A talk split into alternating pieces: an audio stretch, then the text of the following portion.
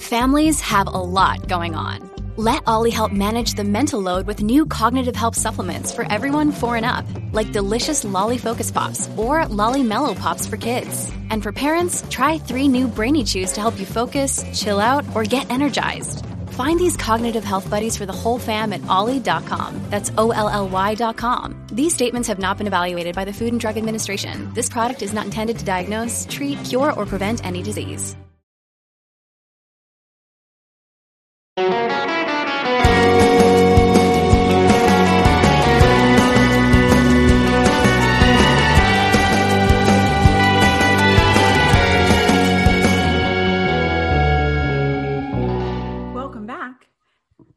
Shocking, Lurid, Tawdry, a history of American scandals.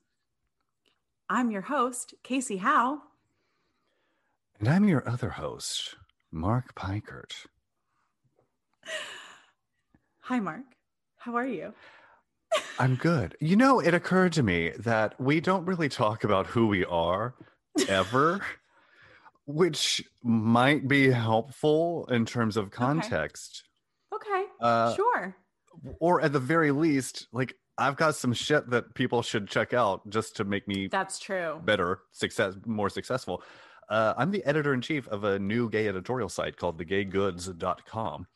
Uh, one that one that treats porn stars like its own babies. uh, but no, it's a gay editorial site that actually writes about gay porn in an intelligent and meaningful way because it is a huge aspect of gay life that is uh, almost entirely excluded from uh, gay content farms like Out and Queer. Yes.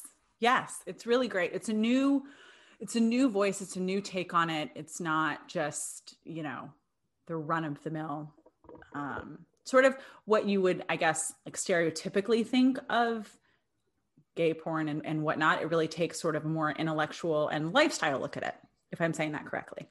Uh, you are. Thank you for that. Uh, You're welcome. yeah, it's fun, and the guys are Mhm. you know hot and excited to actually be taken seriously as people. That's so true. I bet that those interviews are super interesting because they're like, wait, you want to actually talk about something? Wow. Yeah. Okay. Yeah, let's do that. So I bet they're really interesting and insightful and refreshing new content that you can't find anywhere else. Uh, it is. Check it out. Thegaygoods.com. Um, and I work with Backstage guys. So I do that. We have um, a cool, I don't know when this is going to air, so it might already be over and I'm sorry. Um, but we have a cool, um, our first virtual TV festival coming up at the end of May. So if you don't check it out in real time, check it out in post real time. And then next time we do it. But that's kind of a new thing for us. So that's kind of cool. I'm excited about it. I don't know, I but we'll talk about this offline because Yeah. I don't want to have to be polite about it. No, you don't need to be. Um, but if we're talking about, you know, what we're doing jobs wise, that's the only new thing I can come up with. So there's Uh, yeah, no, I, I look forward to hearing more about this. It's what um it's basically me doing the same thing I did to get this podcast is me bullying people at work to do what I think they should do. So that's it's the same mentality. I use it across the board, I think. It's generally my yeah, go-to. well, you know what? If it's effective in one area of life, it's going to be effective in all of them. so we'll see how it goes. But that's my uh my my personal work news.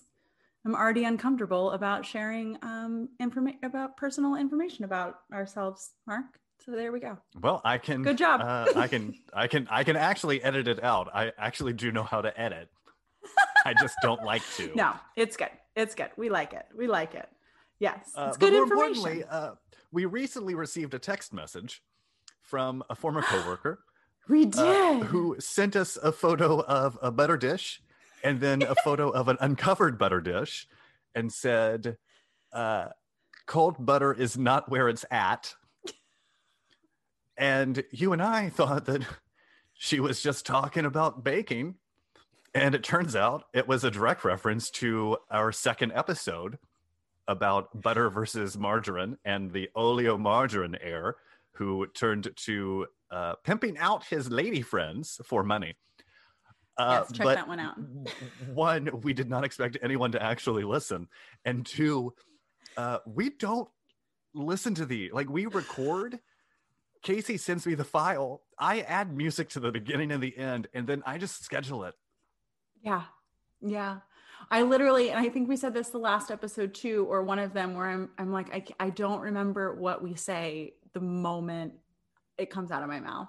So No. I, one sheet once, plus I just thought that it was a reference to all of us like being from the South. And that's a very Southern thing to do is like leave butter on the counter. That's why you have a top tier butter dish. You just, you leave a stick of butter out because you're going to go through it in like two days. So you might as well just leave it out.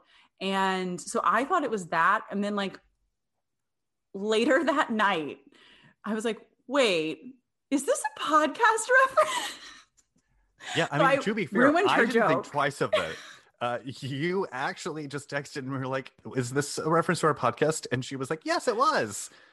and I had actually I had just, no idea. No, I had random. Well, I, I turned on. I was like, okay, tonight's the night. I'm gonna listen to our our episodes, and um, so I sort of ran through the first couple episodes, and that's when it dawned on me. I was like, oh my gosh, that's right. We talk about margarine and soft butter. and Yeah, she just texted back, and she was like, yeah, guys, that's that's what it was. And I was like, yep, right over our heads. Uh, thank God that you put it together because she probably thought we were real assholes for just being. I didn't reply at all because I didn't know what to say, and you were just like, mm, "Yeah, warm butter, Yeah. the best." Oh, yes. I, I literally thought it was a reference to our Southern heritage, and then it dawned on me. So sorry about that. It was And really funny. It was a great joke. Thanks for listening. we love everybody. Well, no one listens listens. now. You drove away our one listener. Probably. Probably. Uh, we Um, should get but all of our today- former bartenders to listen. Oh, that would be great. God, our ratings would be through the roof. We'd have so many listeners. um, so today, Mark, um, you are going to tell us a scandal. How was that transition? I think it was smoothless, and I think I have a future. Uh, I do too. I think that you deserve your own podcast. It's Oh, this no, one. This is the one you deserve. But he's leaving me, guys. Sorry. everybody gets the everybody gets the career that they deserve. Don't I know it? Well, Ah. Casey, uh, I would love to tell you a story about a little gal taken in to a loving home as an adopted child, given every luxury money could buy, except the one thing she really wanted the love of her mother, Oh. Joan Crawford.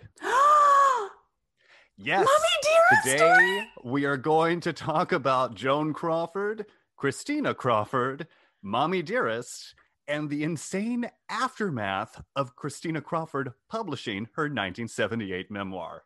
Oh my gosh. Yay! Uh, love it. so here, here is something important to note. No one does a Joan Crawford impression. People only do impressions of Faye Dunaway as Joan Crawford. Oh, that's funny. that is how pervasive this caricature of Joan Crawford has become. Uh, and I'm going to preface this entire thing by saying I'm a huge Joan Crawford fan, uh, both in terms of her career output and in terms of her ability to reinvent herself with every changing era and still remain a star. Uh, I think that there are very few rags to riches stories like hers. Uh, she's also a major character in my novel, which is coming out. Um, date TBD. Uh, but the things that Christina Crawford writes about are shocking, lurid, and tawdry.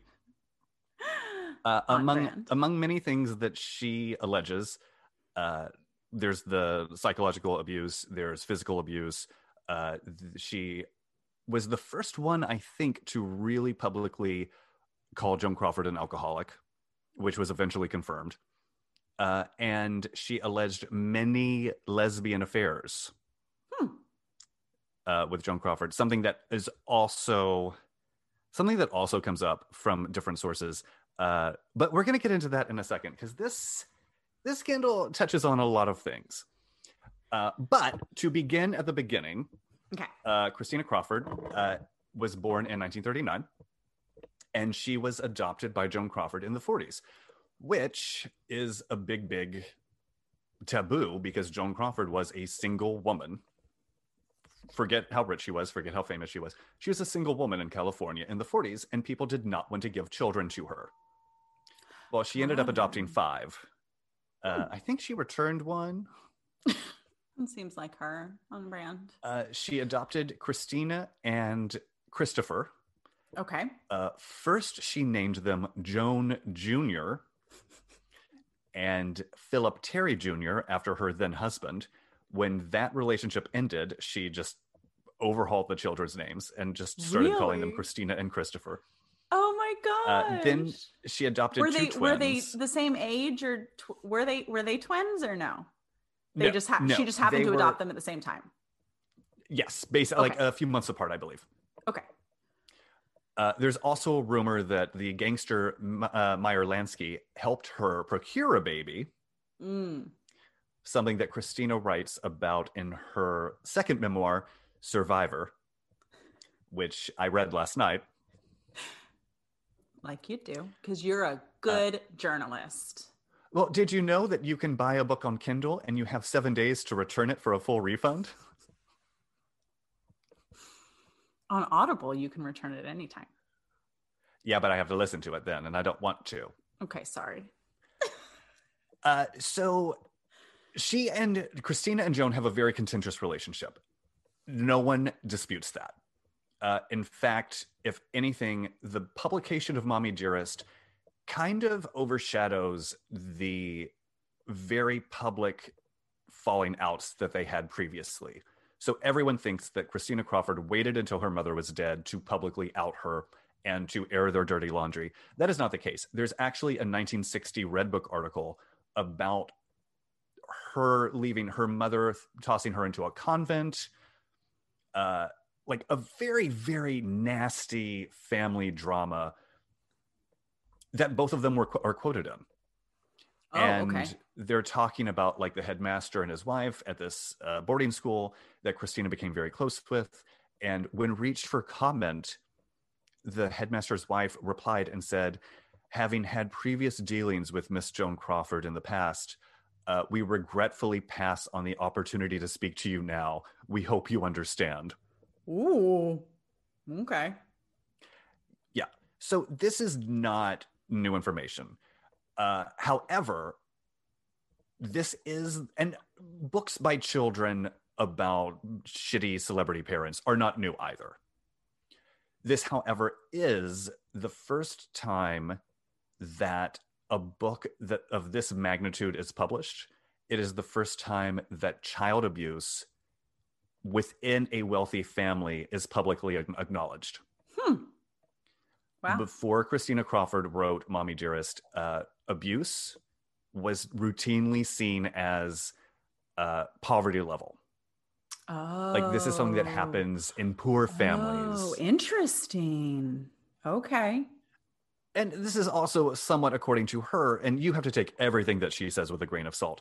Uh, she it. is the only woman allegedly that Elvis ever threw out of Graceland. Oh, okay. Hmm. Interesting. Uh, because she threw a drink in his face for more attention. Hmm. Well, that'll do it. I don't think Elvis appreciates something like that. Nope.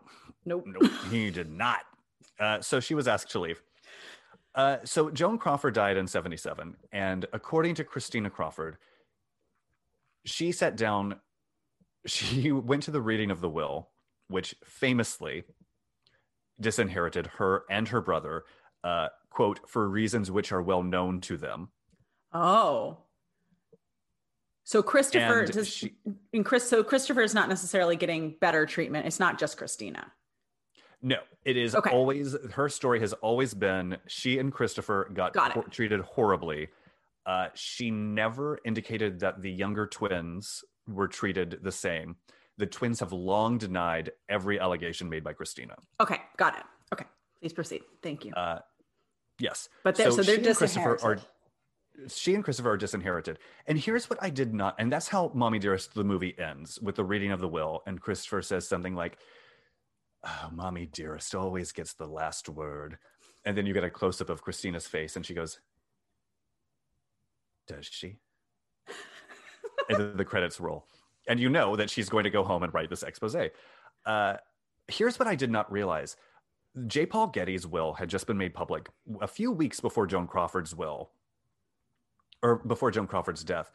And so that one was so scandalous with the people who were disinherited or who inherited that it became kind of a game for reporters to look into wills. And so they glom onto Joan Crawford's will. So not only has Mhm. Christina Crawford recently reconciled with Joan, she thought they were in a really good place. Then Joan dies. She's disinherited with this very cryptic, opaque message. And all of a sudden, it's all over the news. got it. all over the news. So she's watching people talking about her disinheritance on TV. Uh, she later discovers that that that provision was put into a, 19, a 1960 will and carried out for almost 20 years. Like every year there was a new will, and every year Joan Crawford just said, "Yep, keep that." Got it. Wow. Okay. So I also did not know that she and her brother sued and accused one of their adopted sisters of taking advantage of Joan's weakened mental state to insinuate themselves into her favor and her will. Oh, so they're saying they, yeah, they had something to do with it. Okay. And they were each ultimately awarded $55,000 Okay. From the lawsuit. from the lawsuit. Okay. So that's that's going on. According to Christina, she left she found out that she had been disinherited, went home and started writing the summer of 77. Uh, and started writing Mommy Dearest. And it just poured out of her. Wow. Okay. Uh, there are a lot of rumors, a lot of them from the Joan camp, that she started writing the book before Joan died. Mm, okay. Uh, and that is referenced in the Ryan Murphy series Feud as well. Remember that Uh, day that we shut up all the windows in the middle of the summer and binge watched that and drank wine salad Oh, and had Cracker Barrel and Snyder's honey mustard pretzels? yeah, That was I fun. do. that was uh, that ended up being a very messy night for me after I left you. Uh, That's true. but that Sorry. was Memorial Day Was it Memorial Day? Okay. 2017. Hmm I recall it being a beautiful sunny day, and we shut Oh yeah, all the blinds and stayed inside all day long. and Ugh. isn't that the most Joan Crawford thing we could do? so true. Uh, Oh, so. Chris, so okay. People have said that Christina started writing this before and that that might have contributed to Joan's ill health and ultimate death. Uh, I tend to believe that Christina thought that she was in a better place with Joan. Uh, it certainly seemed like that when you read her when you when you read Mommy Dearest. Uh, the shocking thing about Mommy Dearest is honestly how matter of fact it is about the abuse and about her relationship with Joan and about her continued relationship with Joan because there was no reason she didn't cut Joan out as soon as she turned 18 and was of age. Right. Good point. hmm Uh, she continued to uh, kind of getting beaten up by this probably slightly imbalanced alcoholic, uh, including just this insane rivalry between the two of them because she wanted to be an actress. And it was just a mess from start to finish because Joan wanted to give her advice. She didn't want advice. Uh, and Joan didn't want her trading on her name because Joan had scratched and clawed her way out of nothing. And she wanted the same for Christina because it's the thing of parents, right? Like either they want to make things easier for their children than they had them, or they want their children to experience the same hardships that gave them the ability to rise above, Right, right. Very true. And Joan is that camp. Joan Okay. is very much. I worked my way through school. I scrubbed toilets. I did everything I needed to do to survive. And so are you, Christina, darling. Uh, I also find it very interesting and slightly telling that no, we'll get into that in a second. Okay. So, Christina originally titled the book The Hype. And once it got to agents and William Morrow publishers, Judy Pfeiffer, the editor, suggested Mommy Dearest. Okay. Uh, Mommy Dearest comes out in October 1978. And Christina recounts a possibly apocryphal story that before it was published, people were selling Xeroxed copies on the black market for a $1,000 a pop. What? That's how explosive this is. That's what she says. Okay. Okay. Oh my gosh. That's how much of a big deal it was, right? Is they were willing to Xerox copies and sell them, but they could sell them for a thousand dollars. So yeah, I'll stand in front of Xerox all night. Sure. Yeah. So here, Guys, here so a things- Xerox machine is this big machine. And when I say big, it's not like your FedEx machine. It's a big It's machine. room. And you put you put a piece of paper on it, you press a button, the light goes boom, boom, and the same paper comes out. It's just a giant copier. Okay. Keep going. Uh, there will be a link to a scene from Nine to Five explaining Xerox machines and how they worked at the time. it's just it's for our, uh, all of our all of our youths that listen. There we go. Yeah, so many U's. Uh, so here are two important things to note Okay. about Christina's book that I think t- tend to get lost when we talk about Mommy Dearest. One, this is four years after Watergate. So she Mm. really thought the, there was an audience for people willing to hear the truth about people in power. Mm, okay. Okay. Right. Two, she always considered it an autobiography. Okay. She never considered it a book about Joan Crawford. Got it. She wasn't necessarily framing it as a tell all in her mind. It was just her story. It was her story about surviving a shitty childhood that happened to be with a giant movie star. Got it. Okay. Interesting. Uh, she was wrong. Uh, no one saw it as an autobiography, and no one was ready to hear the truth about a beloved Hollywood icon who had died a year before. Oh no. Okay. Yes. Uh, so the book comes out. She imme- even before the book comes out, they start negotiating for movie rights.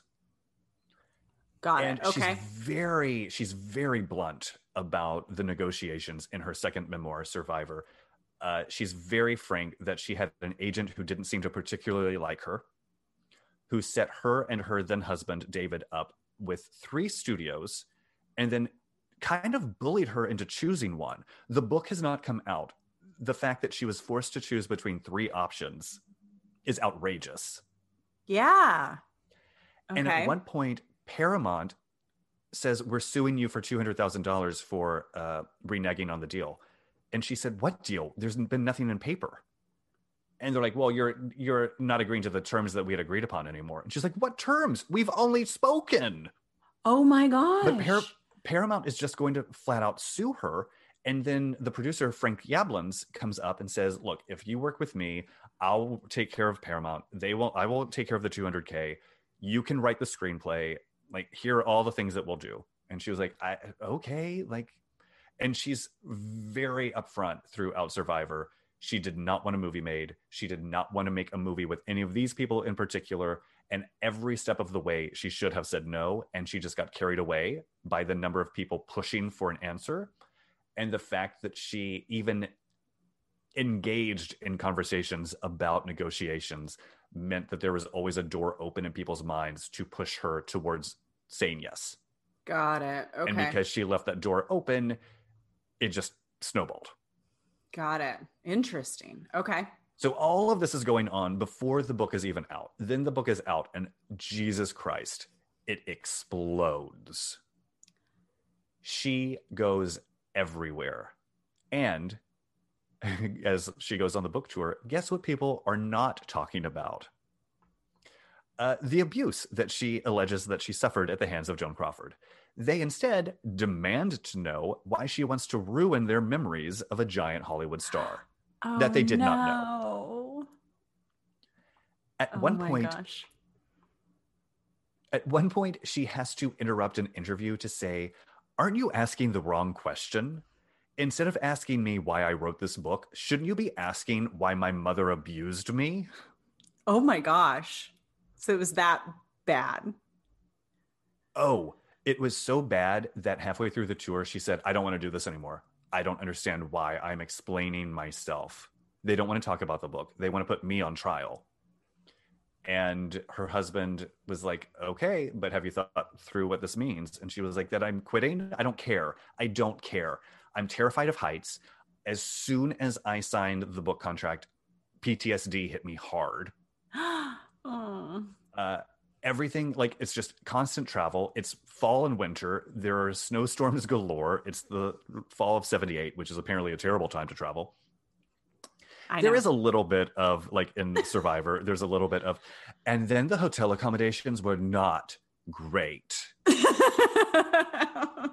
Which I like, understand. "Uh." Like I understand. Yeah. Like you're already reeling from the mental strain of doing this tour and defending yourself constantly, and then also you're staying in a shit in a shitbox hotel. Like I get right, it, girl. Right. Yeah. Uh, so halfway through, she's going to quit, and she tells her publicist, and her publicist is like, "No, please, oh God, no, please," because they've never seen anything like the the publication of "Mommy Dearest." It's through the roof, and she finally acquiesces and says, "All right, I'll keep doing the tour," but she starts punching back, and she Mm. starts really letting loose the rage and fury that she has kept bottled up for 37 years. And she starts responding to people with statistics about child abuse. wow. When they come at her about attacking Joan Crawford, she's like, okay, well, that's just one story. So here are, you know, here are all the facts about child abuse across the country. If you would rather that we talk about that. Wow. Okay. Good for her. Get it, Tina. And she was getting beaten up in the press and by her mother's old friends because old guard Hollywood sure came out and defended Joan Crawford and swore up and down that they'd never seen anything like that, Sure. mostly.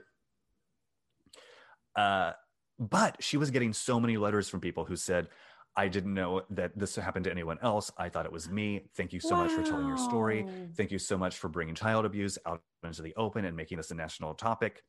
And what she did in terms of making child abuse something that people talked about, something that was not taboo, is really remarkable. And she does she gets no credit for that because there are a lot of other motives attributed to her, um, a lot of other conflicting desires that are apparent in both Mommy Dearest and in Survivor. Uh, there's just it's hard. She is difficult to root for in a lot of ways. Right. Right. Uh, but what what the publication of Mommy Dearest did in terms of making child abuse a subject of national conversation is immense and should be applauded. Yeah. Wow. Interesting. Uh, and so she's doing this tour. Things are getting better. Uh, then it's time for the movie to be made. Uh, she wrote two screenplays. She was told her first draft was too much about child abuse. oh boy. Here we go again. Uh, the second draft they never commented on. They just hired a team of screenwriters to write a new one. Oh no. Uh, she also claims that Faye Dunaway showed up at the director's door in full Joan Crawford drag to get the part. Oh my gosh. And she actually knew the director from her theater, for, from her own theater days, and considered him like a friend and colleague who kind of knew the story of her life, like kind of knew everything that she'd lived through with Crawford. And he just threw her under the bus. And so then a lot of things happened. Uh, she's actually fairly circumspect about the pub, about the making of Mommy Dearest. She never refers to Faye Dunaway by name again Oh after gosh. writing about how she got cast. She just calls her the star. Uh, she really does not talk about the making of it. Uh, the only the, the only interesting stuff to, I gleaned from it is by the time they finished filming, it was a four hour long movie. The editor said, I can't edit this, it's uneditable. So he got fired and they hired a new person who cut it down to a manageable length. by getting rid of all the connecting tissue. So it's just a two hour highlights reel of climactic moments with no downtime in between them. Oh my gosh. Ugh, what a mess. Yeah.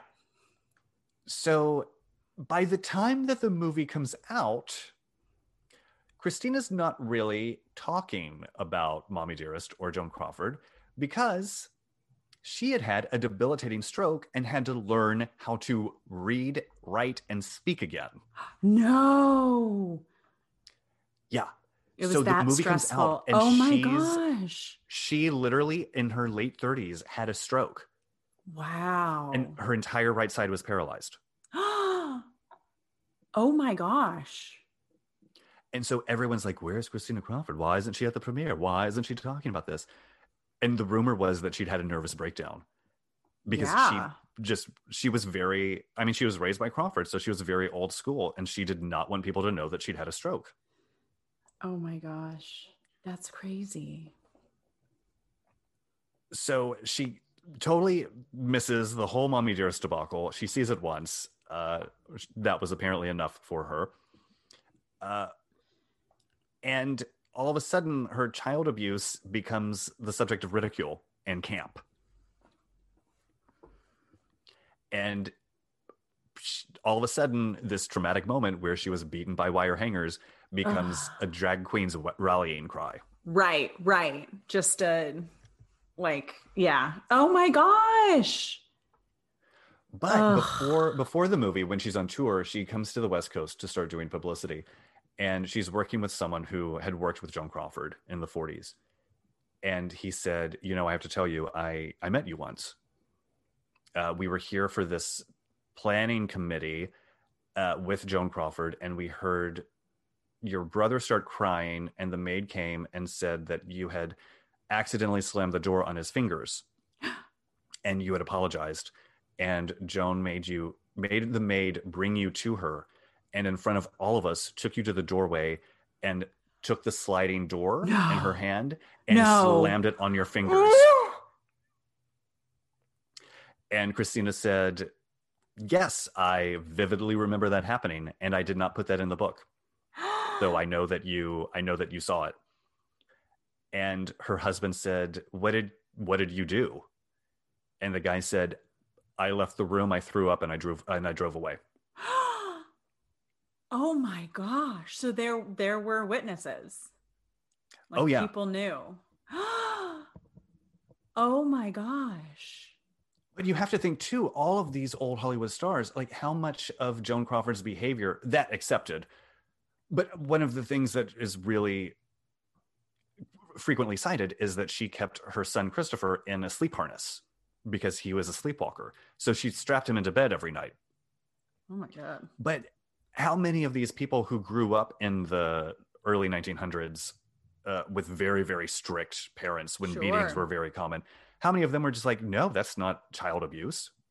Yeah, no, no, no, for sure, for sure. And her giving, you're right. I mean, all the her giving a name to it was like the first person, probably, as you said, it was the first person from a wealthy family to talk about this. And it didn't have a name. And if you don't name it, and if people aren't yeah. talking about it, it's really easy to accept it, you know? Uh, so Ugh. icky, icky. So the book comes out, huge deal. The movie comes out uh, you know, not as great.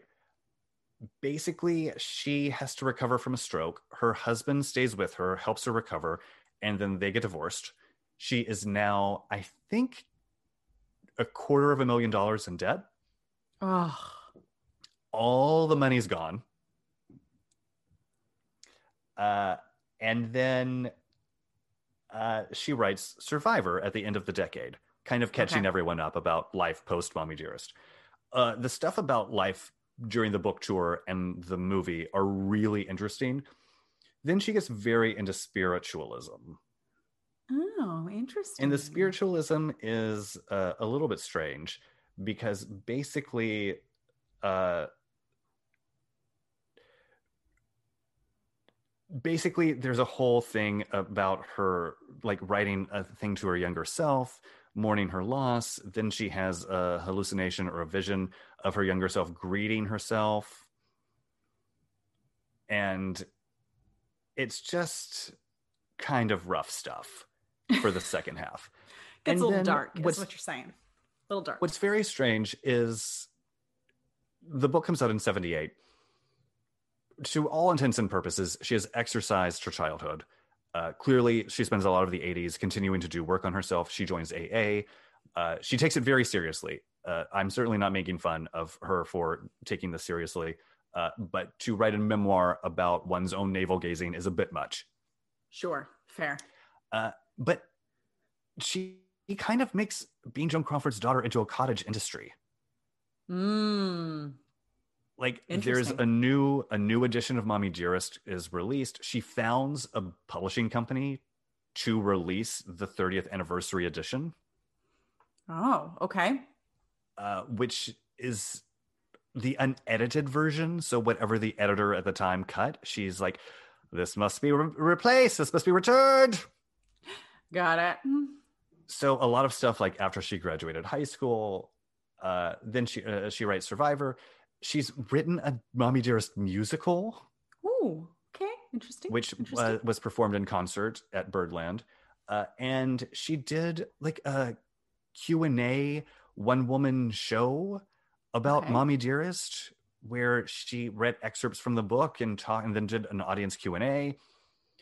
Uh, but that was in New York City for one Mother's Day a few years ago. So really it's for all intents and purposes she has assigned herself this mantle Got it. of Got it. Joan Okay. Crawford child. Interesting. Okay.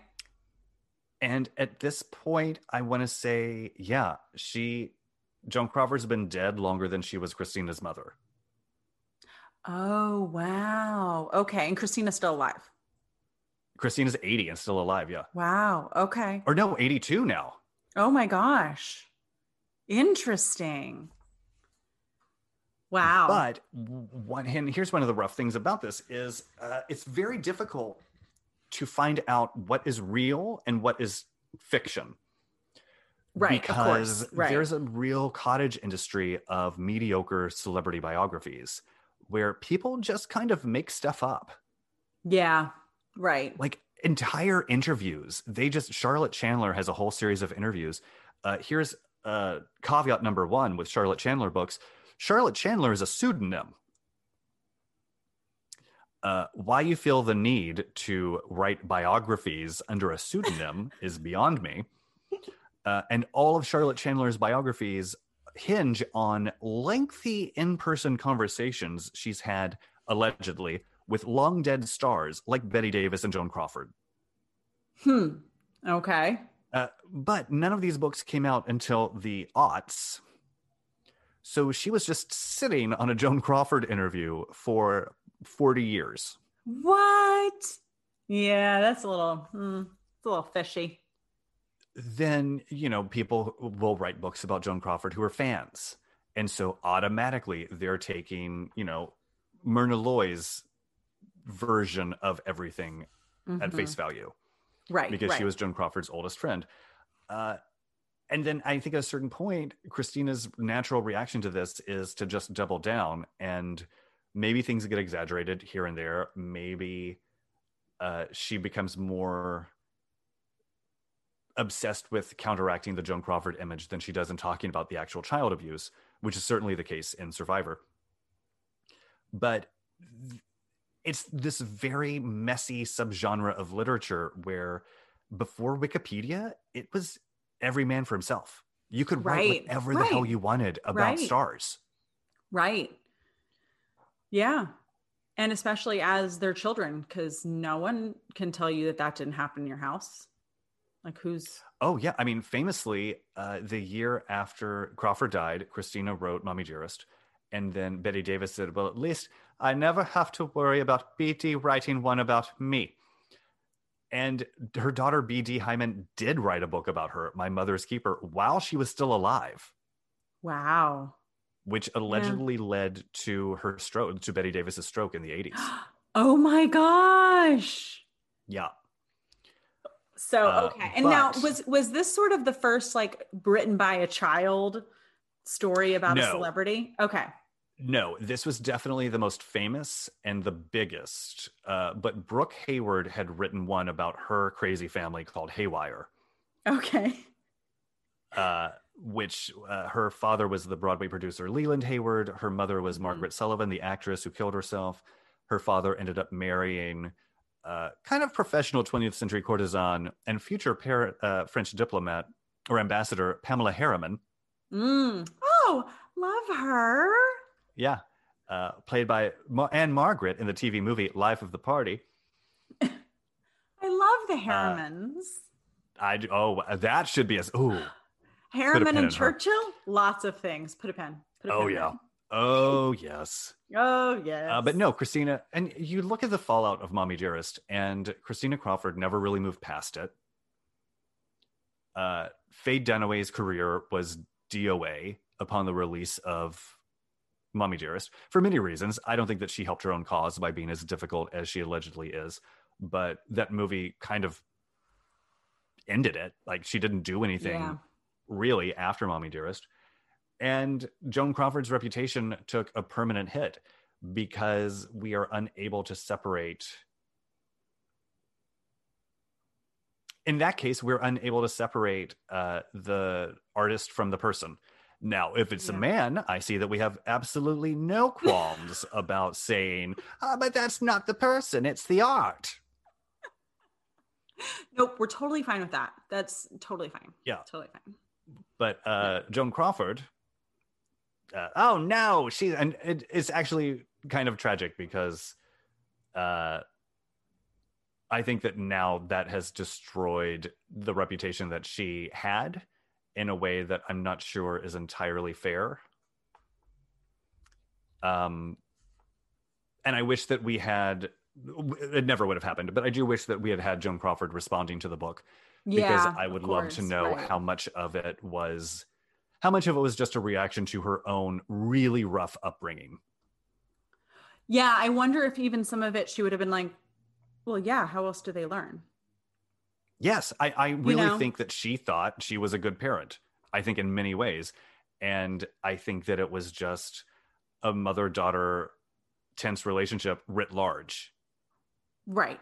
Fair.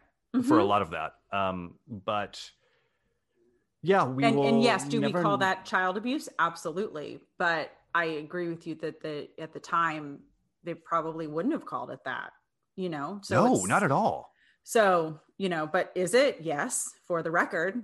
Again, PSA, that is child abuse. But did- Don't do that. But did she know that it was child abuse? No, right. because and there's also this and this is one of the reasons why it's very difficult to root for Christina and to take Mommy Dearest at face value. She also claims again that her mother made that Joan Crawford made a series of blue movies that her first husband Douglas Fairbanks Jr. bought all the copies of except one copy kept by a famous aviators club of which Charles Lindbergh, that eugenicist uh, Nazi sympathizer, was a member. Lindbergh. And I think that that's been fairly disproven over the years because it also feels like something. If Joan Crawford had made porn movies, I feel like they would have come up by now. yeah, somebody would have been like, "Oh, this tape? Let's see what it was. What this is." Yeah, probably. But you know, we're always discovering previously assumed lost silent movies. So maybe Joan. Crawford's puss is out there somewhere still.